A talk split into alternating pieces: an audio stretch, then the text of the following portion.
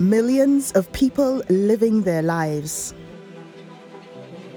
People we pass in the street and barely even notice.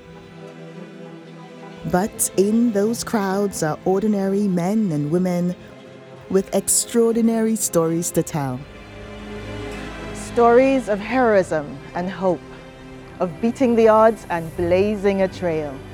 Those moments of chance that change lives forever. In this series, I'll be traveling across the country, coming face to face with people you may never have met, but whose experiences you'll never forget. These are Welsh Lives.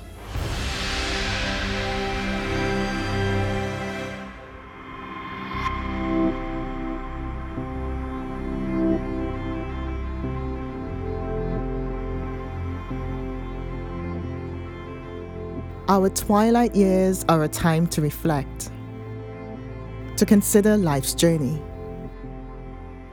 At 101 years of age, Ron Jones has much to mull over. A steelworker from Newport who witnessed firsthand the horrors of Auschwitz. A prisoner of war who endured a brutal death march and lived to tell the tale. It's a remarkable story.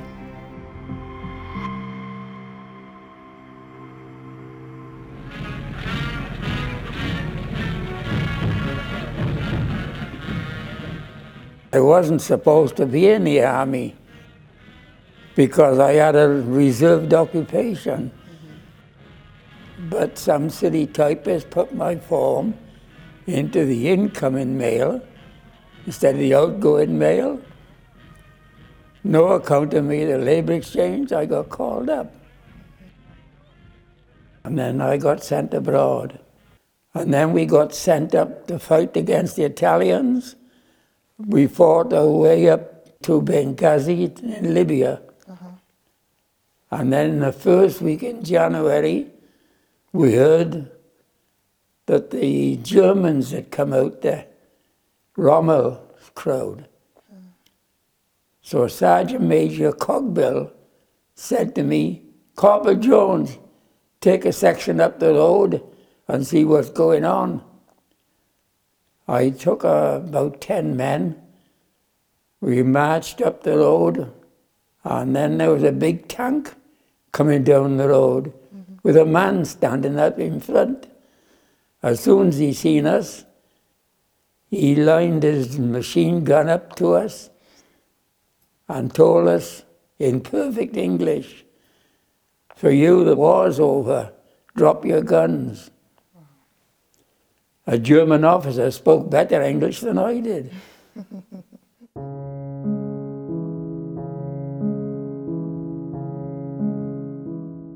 Benghazi fell to the Germans, and in January 1942, Ron became a prisoner of war. After spending a year in POW camps across Italy, he was taken by train to Poland. What he experienced would change him forever. They picked out about 300 of us, put us on cattle trucks, and we pulled up in this station. And we were marching down the road to our digs, and we saw all this barbed wire and men in pajamas digging trenches. Where somebody said to one of the guys, who the heck are they?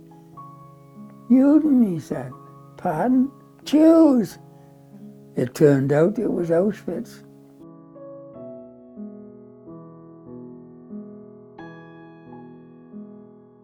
The first thing we noticed was this queer smell all the time. And we asked a couple of Poles that were working there, what on earth is this horrible smell? He said, it's the crematorium. What do you mean, the crematorium? Where they burn them, he said. Burn who? The Jews. He said they gas them and burn them.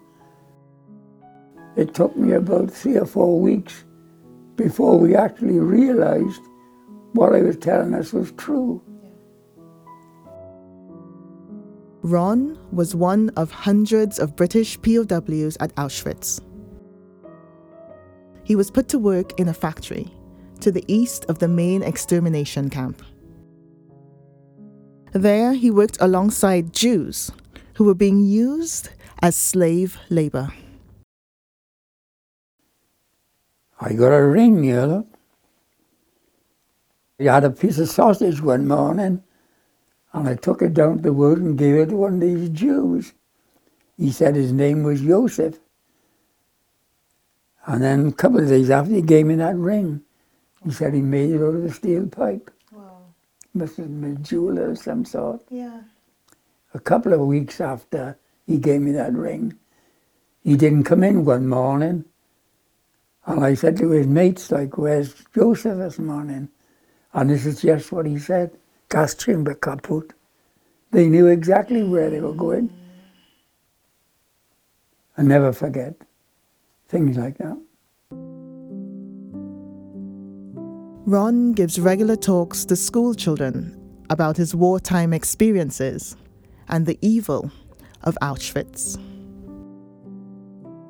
But for many years, Ron didn't tell a soul about what he really went through during the war. It was his nephew who gradually got him to open up and share his story. We talk about PTSD nowadays.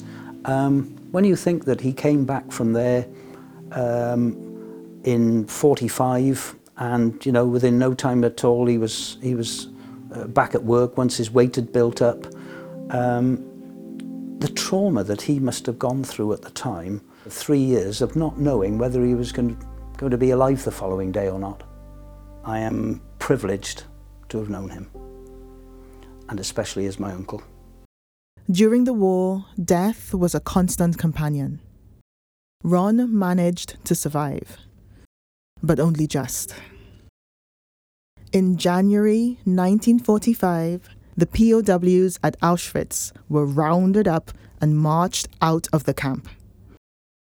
What followed was a 19 week, 900 mile journey by foot across Poland, Germany, and Austria. It was a death march. We must have lost about a hundred fellas, died on the side of the road, couldn't take it, and it was terribly cold.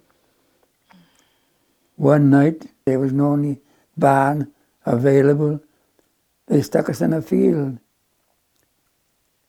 And in the morning, there was two fellas that just couldn't get up.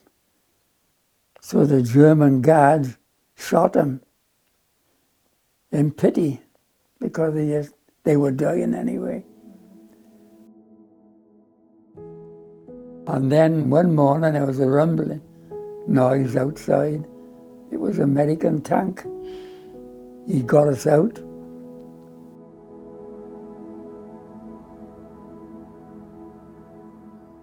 Ron lost many friends during the war.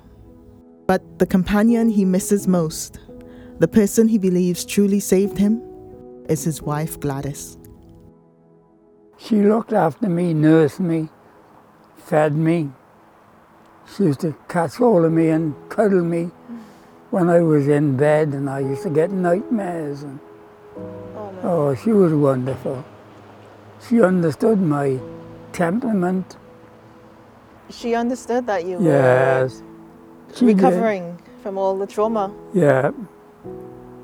She was lovely. I missed her terrible.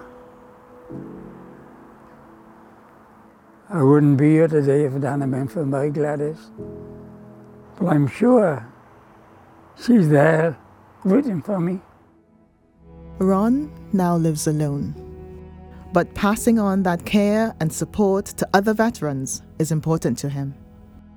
For more than 30 years, he's been raising money for the Royal British Legion. He's Wales's oldest poppy seller. Ron, you're 101 years old. Yeah, How do you get to that age? goodness knows. Isn't Everybody asked me, what's the secret? I haven't a clue. Just take life as it comes. Take it as it comes. What else can I say?